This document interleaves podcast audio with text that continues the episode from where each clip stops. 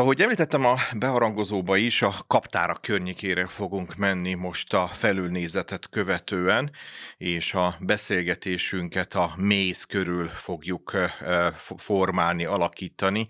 Már csak azért is, mert ma mai délelőtt során még az agrárium tekintetében fogunk beszélgetni a generációváltás kérdéséről is, egy másik beszélgetés keretében, de akár azt is mondhatnám, hogy a kettőnek még köze is van egymáshoz, mert én is gyerekkorom óta a szomszédomban ismerek egy bácsit, aki már akkor bácsi volt, és már akkor méhészkedett, és tudomásom szerint azóta a gyerekei is méhészkednek.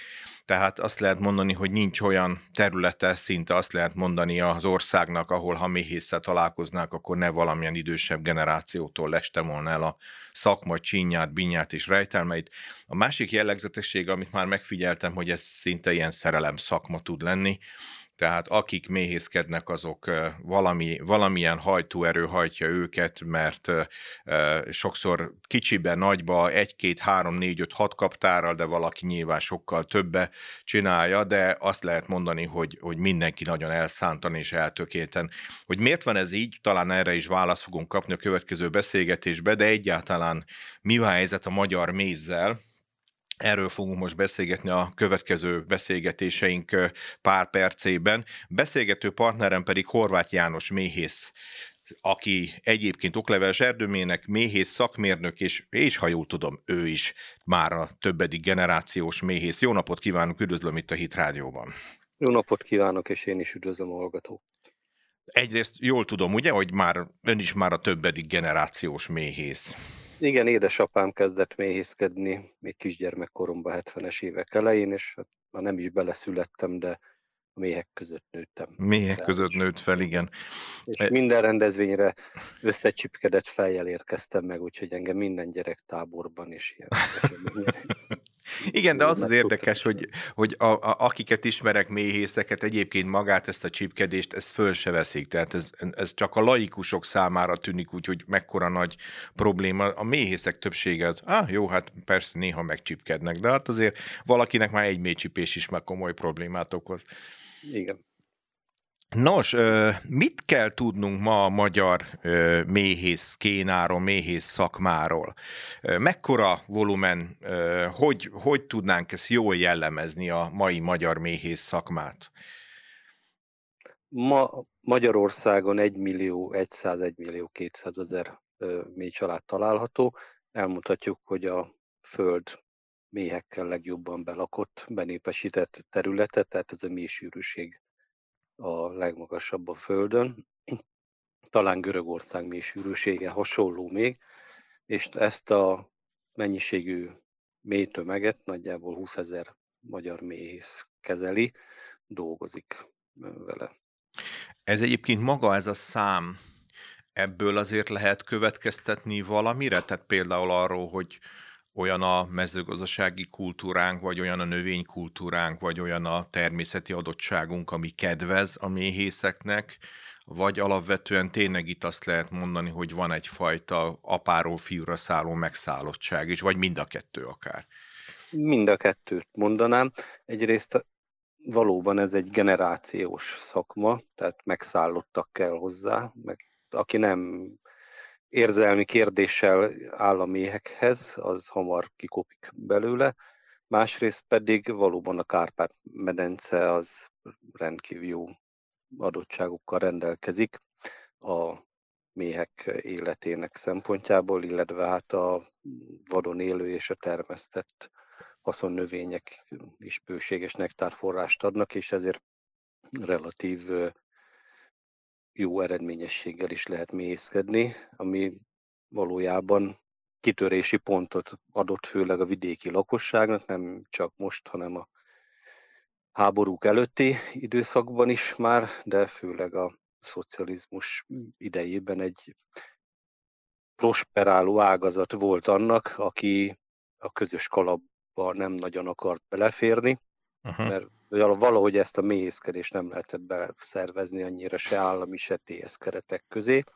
Ugye ez kapott lendületet a rendszerváltás idején, és a uniós csatlakozás után a nemzeti program, a Magyar Mészeti Nemzeti Program támogatásainak és egyéb kormányzati ösztönző intézkedéseknek hatására eléggé fellendült a mélyészeti kedv, és az elmúlt néhány évig ez egy elég felfelévelő pálya volt, mint szakmai, mint jövedelmi szempontból. Ha már itt tartunk, akkor azért az egy fontos kérdés szerintem, és ez most idevaló egyrészt, hogyha a, a mi zónánk, tehát a mi földrajzi térségünk kedvez a méhészkedésnek, akkor milyen a magyar méz? Tehát mi az, amit el lehet róla mondani, most akár kulináris szempontból is, de akár bármilyen fogyasztói szempontból is? Hát, ha rövid és frappáns akarok lenni, akkor azt mondanám, hogy egészséges. Ezt én is tudtam volna. Rendkívül finom, és hát bőségesen áll rendelkezésre a fogyasztóknak, de önmagában így, mint mézről beszélni, egy nagy általánosítás, mivel a termesztett és vadon élő növényeink sokfélesége alapján nagyon sokféle mézről lehet beszélni, és igazából mindegyiknek más-más a, a jellegzetessége, és annak ellenére méz méz, de valójában másra való. Tehát legfőbb termékünk az akácméz, nagy mennyiségben terem még a napraforgó méz és a repceméz a termesztett növényekről, és ezen kívül még több mint tíz fajta mézet is elő lehet állítani, és ezek általában helyi jellegzetességek, lokalitások, amelyek közül jelentősebb a hársméz, az aranyvesszőméz, a lápos, mocsoros ártéri vidékeken, aztán a sejemfűméz a kiskunságnak a homokos területeiről, termesztett növények közül pedig a facélia méz, ami Észak-Nyugat-Magyarországon termesztett növény, vagy hajdina, hmm. vagy más néven pohánka méz.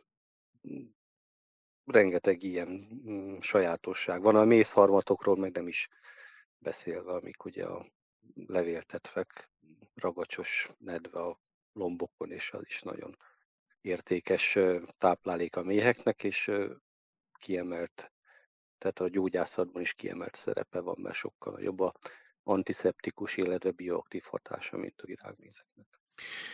És ugye a másik aspektus, amiről beszélt, bár ez önmagában ez a fajta felsorolása azért izgalmas, mert ha most valaki azért kimegy egy vásárcsarnokba, egy piacra, és oda téved egy méhésznek a pultjához, akkor ezzel a szortimenttel, amit ön elkezdett felsorolni, ezzel valamilyen formában találkozik, vagy idény okán, tehát hogy éppen most ennek, vagy annak, vagy amannak van a szezonja, vagy azért, mert ők képesek betárolni és megfelelő körülmények között mindig frissen kínálni a porcaikon a portékáikat, mert aztán tényleg itt, amit ön is felsorolt itt még a, az erdei különböző növényeknek, a, a fáknak a virágai után jövő mézeket el is lehet találkozni. Viszont azért belekóstoltunk abba is, hogy hogy Magyarországon volt egy, vagy van, ezt nem tudom, ezt majd ön eldönti, hogy volt vagy van, volt egy olyan időszak, amikor támogatást és dotációt és népszerűsítést kapott a, a magyar méz.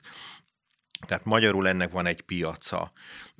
Ha ezt a piaci oldalát vizsgáljuk meg, ez a 20 ezer méhész, ő hol találja meg a piacot. Mert ugye azt, amit ön mond, hogy lokálisan is vannak jellemző méztípusok, az mondjuk a körforgásosságot, meg, a, meg a, egyáltalán a környezetvédelmi aspektusokat figyelembe véve, az abban a szempontból jó, hogyha mindenhol megvan a maga helyi termelője, és az el is tudja adni a portékáját, hogy megérje neki vele tovább foglalkozni.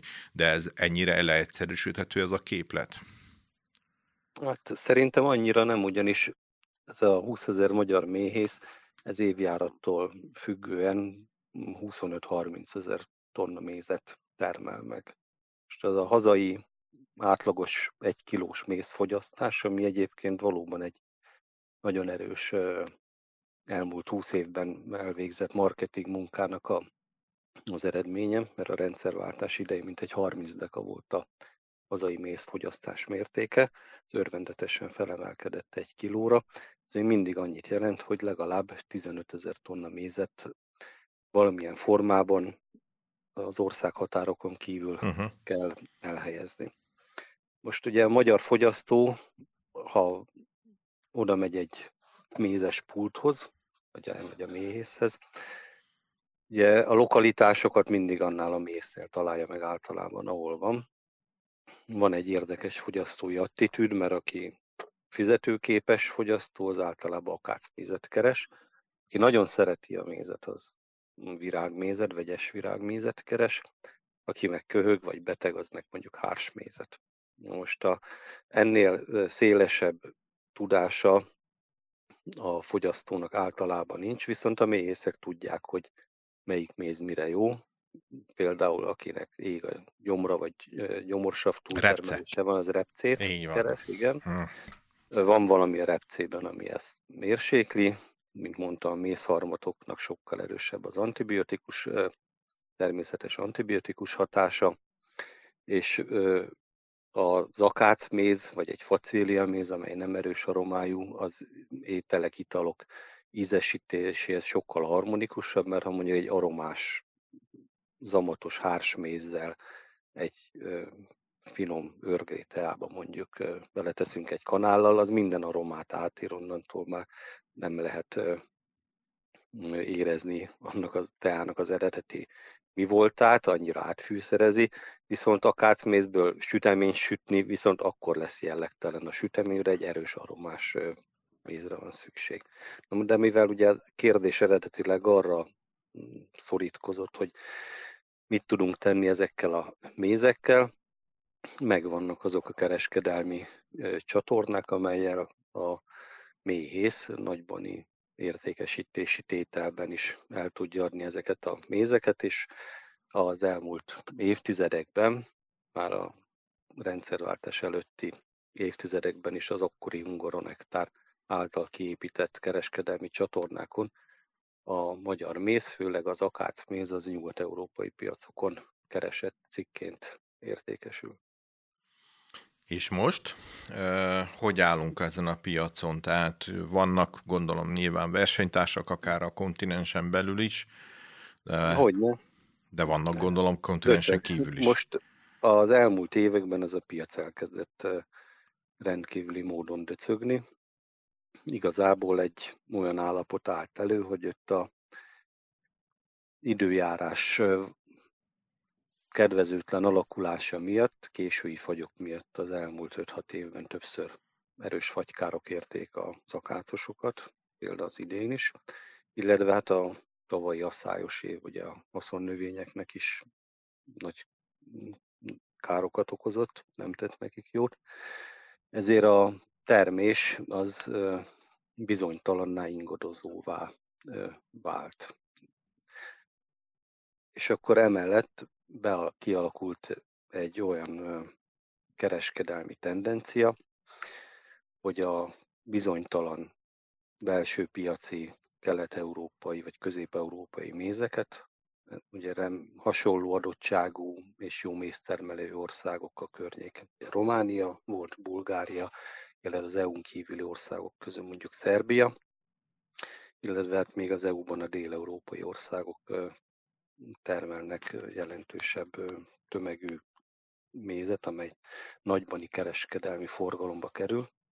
Ezeknek meg kell küzdeni a Európai Unió belső piacára más földrészekről, más világrészekről báramló mézekkel, amelyek teljesen más körülmények között mm, vannak termelve. És ezt az árversenyt a polcon kell nekünk megvívni. Összehasonlításképpen azért én szerintem érdemes azt elmondani, hogy önök így a magyar méhész szakma a minőséget azt mivel garantálják? Tehát van-e olyan rendszer, minőségbiztosítási rendszer, ami gyakorlatilag az európai piac és a hazai piac számára is garantálja azt, hogy mindig olyan termék kerül a piacra, ami minőségben stabil, jó, és hozza azt, amit egyébként megszoktak a vásárlók. Ezt azért teszem fel ezt a kérdést, mert ha jól sejtem, a, akkor a versenyt az csak úgy lehet igazából hát megnyerni, hogy a minőség rovására, hogy ilyen finoman fogalmazzak, tehát valahol valaki engedni fog a minőségből, de sokszor hosszú távon meg ez nem éri meg. Önök hogy tesznek, mit tesznek azért, hogy a szakmán belül egy adott nívó alá ne menjen a méz minősége? Most természetesen a méz a közvetlen fogyasztó számára ez egy bizalmi termék. A, mihez a méhész az arcát, a, a nevét adja. Ez körülbelül a borhoz, vagy mondjuk a fűszerpaprikához, tehát olyan termékekhez tudnám hasonlítani, ami az mondjuk a magyar fogyasztó rendkívül ragaszkodik. Mindenkinek megvannak az ilyen bizalmi mm, beszerzési forrásai, mondjuk a külföldi példában mondjuk a dél-európai országban mondjuk ilyen az olívaolaj, tehát a, vagy a házi sajtok. A nagybani viszonylatban viszont az Unióban, és így hazánkban is nagyon szigorúan meg van szabva, hogy milyen B-gyógyászati termékek használhatóak a különböző mélybetegségek kezelésére. Például az antibiotikumok azok generálisan tiltva vannak, tehát magyar méz nem használhat antibiotikumot. A olyan mélybetegség kezelésére más hatóanyagú vagy természetes mélygyógyászati készítményt kell használni, amit antibiotikummal volt korábbi évtizedekben kezelhető, és a föld nagyobb részén mai napig is antibiotikummal kezelik ezt a betegséget. Most a méhészetek egy zárlati károsító miatt a állandó mélyegészségügyi kontroll alatt vannak tartva, ezt elsősorban a méhész önmaga végzi el. A probléma esetén jelzi a mélyegészségügyi felelősnek, akinek a munkáját az, a területi hatósági állatorvos irányítja. És a mézet értékesíteni minden méhész csak a hatósági állatorvosnak a írásos engedélye alapján értékesítheti. Tehát ez a rendszer állítja össze, tehát van egy kormányzati ellenőrzés, van egy engedélyezett gyógyászati készítménylista, és természetesen ott van maga a méhész, aki arcát, nevét adja a termékéhez. És ezeket a feltételeket pedig ugye a laborvizsgálatokban a kereskedelem nagy szereplői rendszeresen ellenőrzik. A, mikor egy méztételbe megy a mézüzembe, van már előtte mintát vesznek, és alávetik különböző laborvizsgálatoknak, idegen anyagvizsgálat, antibiotikum vizsgálat, meg a méznek a különböző beltartalmi mutatóit is mérik a vizsgálatok során. És ez a fajta kontroll, ha más nem tényleg ebben a fázisban, amit most ön utoljára is elmondott, tehát itt az értékesítés előtti fázisban, mondjuk akár más földrészről jövő termékeknél is megvan, tehát hogy ott, vagy pedig a mondjuk úgy, hogy a belépési értékek máshova vannak állítva. Elvileg meg kellene lennie, de ugye minden szabály annyit ér, mint amennyit betartanak, vagy betartatnak belőle. Mi itt belső piacon termelőknek ezeket a szabályokat keményen tartanunk kell, ami viszont a termelésünket is drágítja. És ugye meg kell küzdenünk egy olyan piac termékével a polcon, amire mondjuk ezek a szabályok nem vonatkoznak. A közelmúltban napvilágot látott Olaf jelentés az egyértelműen azt igazolja, hogy az Unióba a kívülről beérkező méhek túlnyomó része minőségi és eredet problémákkal küzd. Tehát gyakorlatilag azok, akik ugye ezt a minőséget itt a belső piacon nekünk előírják, a kereskedelmi szereplők, illetve betartatnák velünk, már nem ilyen válogatósak az unión kívülről beérkezett mézek tekintetében. Hm. És itt az igazi problémánk nekünk az, hogy ezeket a mézeket összehomogenizálják, amiről gondolom a fogyasztó kevésbé tud, tehát nem úgy fog megjelenni a polcon a méz, hogy ez a magyar termelő magyar akácméze, vagy napraforgó méze, hanem a nyugat-európai átlagos bolti fogyasztó egy misungot vesz le a polcról, amiben van, hogy mondjuk 40% dél-amerikai, 40% mondjuk kelet-ázsiai, és mondjuk 20% közép- vagy kelet-európai méz található. Tehát a választás lehetőségét is elveszik a fogyasztótól, meg a tájékozódás lehetőségét is, mert a felirat ezen az üvegen nagyjából annyi, hogy EU és nem EU országok mézkeveréke, és ez, ahogy szoktuk mondani, ez annyit jelentett, hogy nem a holdról hozták. Igen, ez így érthető. Ez, ez abban a tekintetben, hogy a, a magyar termék, a magyar méz mm, nyilván be kell, hogy árazódjon. Tehát a termelői oldalon vannak költségek, a költségeket ki kell tudni termelni, hogy az reprodukálni tudja önmagát, és újra és újra piacra tudjanak kerülni a termékek. A magyar árak per pillanat mondjuk ezekhez a típusú árakhoz képest hol pozicionálódnak, hol helyezkednek el, és, és hogyha ez kedvezőtlen tendencia, akkor ez hova vezethet? Tehát mi, mi, mi ennek a problémája? Az elmúlt ugye években talán azt lehet mondani, hogy inkább avval találkoztunk azzal a problémával, hogy aggódnunk kellett a méhek kipusztulása miatt, számuknak a csökkenése miatt, hogy a beporzási problémák fognak jelentkezni, és még sok-sok más ökológiai probléma, de, de igazából most ebből viszont azt hallatszik, az látszik, hogy stabil lenne még ez a piac, természetesen az, amit ön elmondott, hogy fagyveszély és, és az egyéb más problémák miatt így egyes mézfajtáknak a megjelenése a piacon az ingadozó tud lenni, de szerintem ez valamennyire sajnos az életrendje. Inkább a kérdésem az az, hogy mennyire válik szét az ár a piacon, tehát ez mennyire befolyásolja önöket?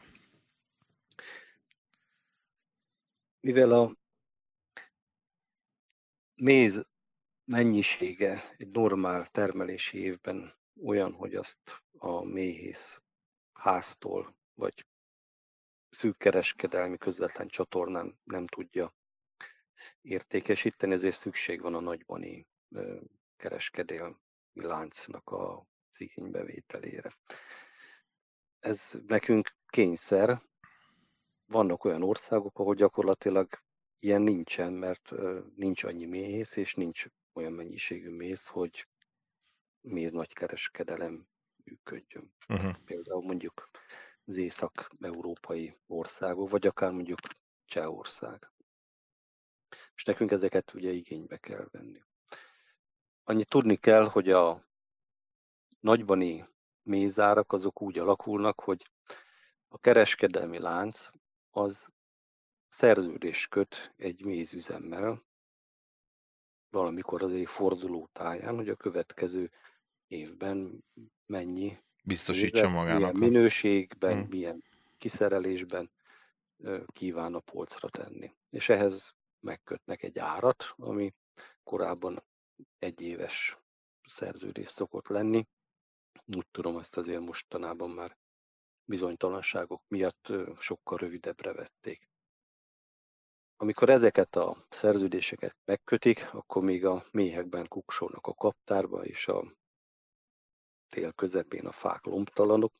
Tehát gyakorlatilag akkor eldőlt a méznek az ára előre, amikor egy bizonyos sávhatár között eldőlt az ára előre, akkor a mélyek még ki se repültek, azt se tudjuk, hogy túlértéke a telet, meg a fák, vagy a virágok ki sem nyíltak.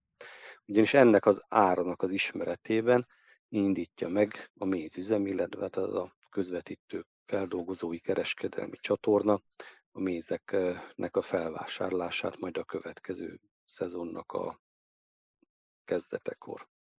Most, ha megfelelő, nagy tömegű, szokásos mézterem, akkor ugye ennek a méz túlkínálatnak a hatására az árakat kissé nyomják lefelé, és akkor így gyakorlatilag nagyobb kereskedelmi ára is marad a közvetítő rendszer közepén. Amikor kevés a méz, és egy keresleti piac alakul ki, akkor elkezdik emelni a, az árakat, hogy kikap abból a kevés mézből, vagy kevesebb mézből, és bizonyos esetekben el kell menni a null szaldó vagy a gyenge veszteségig, mert a szerződést tartani kell, mert a kötbérezés vagy a polcról való kitétel az nagyobb veszteség hosszú távon. Ugye a korábbi 5-6 év hektikus termése miatt eljutottunk arra a szintre, hogy a kereskedelmi feldolgozói partnerek egy része már nem is számít jó rész magyar mézre, hanem elkezdett unión kívüli mézeket importálni, és ugye ezeket már a hazai piacra is üvegbe tenni, ami korábban nem volt jellemző, tehát, jellemző, tehát a korábbi években jellemzően a magyar boltok polcai magyar mézek voltak megtalálhatóak.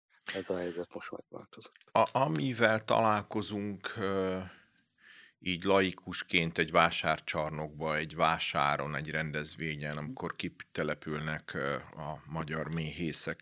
Nyilván azok volumenében, tekintetében nagyon kicsik tudnak lenni értékes. Igen, ezek termelői mézek. Termelői mézek, de, de volumenében tekintve nyilván nem fedi le azt a fajta felvásárló erőt, amire szükség lenne. Mi a megoldás záró kérdésként? Tehát önök hogy látják, hogy akkor most itt 2023-ban 22 után hogy látja a méhész szakma ezt a piacot? Milyen taktikát lehet fölépíteni? Ugye mindenfajta ágazat, mondjuk akár nyilván hasonlatnak morbid, de azért hasonlatnak azért jó, mert minden ágazatnak vannak ilyen recessziós időszakai, akár mondjuk az építőiparnak most a háborút követő időszakban vár, látható, hogy elindul egy recesszió, és taktikáznak, megpróbálnak megoldást találni. Tudnak-e a méhészek ebbe gondolkodni, hiszen a méhek majd ki fognak repülni, be fogják gyűjteni a, a, a, a, a mézgyártáshoz szükséges mindent is. El kell őket látni folyadékkal, el kell őket látni ugyan, ugyanúgy mindenfajta munkaerővel, amit igényel a méz termeléshez. Tehát azt nem lehet igazából abba hagyni. Tehát ez egy ilyen állandó jelenlétet igényel. Itt nem lehet felfüggeszteni, vagy ideglenesen valamit csökkenteni a kapacitást, hisz ők teszik a dolgukat. Természetesen ez így van, ha elindult egy, egy folyamat, beindult egy gazdaság, akkor azt működtetni kell. Tehát más ágazatokhoz hasonlóan a mélyszkedés sem olyan, hogy mint ahogy már megéltük a példát, hogy levágják a tehenit, és akkor onnan nincsen tej. Tehát a méhészkedés nehéz úgy abba hogy akkor most mm, mit csináljak a méhekkel, mert megjön a tavasz, elkezdenek ügyögni, és akkor beindul az él. Igen, hát itt a nagy kérdőjel, hogy azt akkor mi lesz? A, most hmm, minden méhész nevében nem tudok nyilatkozni, nem is hitvallásom egy szerepem. A, egyet azért viszont tudni kell. Ez az egy kilós hazai mézfogyasztás, ez nagynak tűnik, de, de mégsem túl nagy. Ha minden magyar polgár a reggeli italát, azt a kávéját vagy a teáját egy kanál mézzel édesítené meg a kocka cukor helyett, akkor nevetve fölenné az ország ezt a 25-30 ezer tonna mézet, ami idehaza megterem, és nem igazán lennénk rászorulva a külpiacokra. Na most, most az a helyzet az, hogy a közvetlen értékesítési csatornáknak a szerepe az körülbelül egy 6000 tonna mézre terjed ki a egyes felmérések szerint. Tehát gyakorlatilag ennek a potenciális méztermésnek egy negyedére, egy ötödére. Igen. Ez az, ami a méhészektől fogy el, ez termelői méz, amihez a méhész adja arcát, nevét. A többi, mint egy 4000 valamennyi, az a boltok polcairól fogy el. Most ugye most az a veszély fenyeget minket, hogy a kereskedelmi rendszer ezt a mézet a hazai polcokról mi mézünk helyett idegen eredetű mézekre cseréli ki. De akkor is még ott van az a tizenakárhány ezer tonna, viszont a külpiacokra megy el, és jelen állapotban ez a tavalyi termés, ami akácból azért egy jó termésünk volt, a többiből pedig egy közepesnek a 22-es évben. Ennek zöme még ott van a méhészeknél hordóban. Most mivel a méz tárolható termék kis helyen, és viszonylag jól tárolható mondjuk egy gyümölcsel szembe, ez igaz, de ez sem tart örökké, mert hát a méz is egy élő anyag, előregszik, annak is megvannak a változásai, és változik valamilyen szinten a, a minőség, ezt el kell helyeznünk. A kérdés az, hogyha most lesz egy jó termésünk, ami az akác országos, részleges, több-kevesebb fagykár szenvedése után kérdéses, akkor mi lesz? Ugy, ugyanis, ha egy lokális jó termés lesz, akkor azoknak a méhészeknek is betelik a tároló kapacitása. Másrészt olyat termelünk, amit alapvetően meg nem kívánnak megvenni tőlünk, mert a korábbi években a zakácmézet igazából az árképzési trendekkel olyan magas szintre emelték, hogy kivezették a piacról. Tehát a, amikor azon az áron, amin a polcokon kim volt a boltokban az akácméz, a vevő úgy engedte, mintha égette volna a kezét. Most más ágazatokkal ez a világkereskedelmi rendszer, ez megtette már azt a nem feltétlenül etikus dolgot, hogy, hogy bedöntötte. Most mintha rajtunk is éppen valami ilyesmi lenne soron. És gondoljunk, vagy emlékezünk vissza például a bogyós gyümölcsöknek a termesztésére, tehát Nógrádban, meg délnyugat Magyarországon, Zalasomogy határán nagyon prosperáló málna termelés ment a 80-as, 90-es években. Ennek akkor volt vége, amikor a munkás nem tudta leszedni a saját napszámát a málna árából, és ugye ez nem is volt egy tárolható termék. Most itt a nagy kézi munkaigényes méhészet, mely így ki van téve az időjárásnak is megvan az a veszélye, hogyha az önköltségen, vagy az önköltségi ár alatt kell már dolgozunk, ami most nagyjából ül, akkor még hagyján, akkor még dolgozunk. De ha már meg se veszik tőlünk, mert mással helyettesítik a termékünket, és ott van rajtunk, és csak gyűlik, akkor nagyon sokan elgondolkodnak, hogy hogyan tovább, vagy hmm. kell tennünk a dolgunkat. Mert minek termeljünk olyat, amit meg se vesznek tőlünk. Tehát cinikusan erre azt mondták, hogy aki valamit megtermel, az adja is el. Hát mi, mint rádió, azért annyit tudunk tenni, hogy azt mondjuk, hogy mindenki a kávéjébe, a kávéba és a teájába reggel egy kanál mézet tegyen, és akkor tettünk valamit ezért a méhész világért, a magyar méhész világért. Én köszönöm szépen, hogy rendelkezésünkre állt, szerintem egy rendkívül izgalmas világba tekintettünk bele, és hát önöknek pedig nagyon-nagyon sok sikert kívánok ahhoz, hogy az idei évük is sikeres legyen minden tekintetben, tehát az eladás tekintetében is. Horváth Köszönjük János mély szakmérnökkel, okleveles erdőmérnökkel beszélgettem a magyar méhész világról, a mézpiacról. Köszönöm szépen, hogy rendelkezésünkre állt. Nagyon szívesen, viszontlátásra.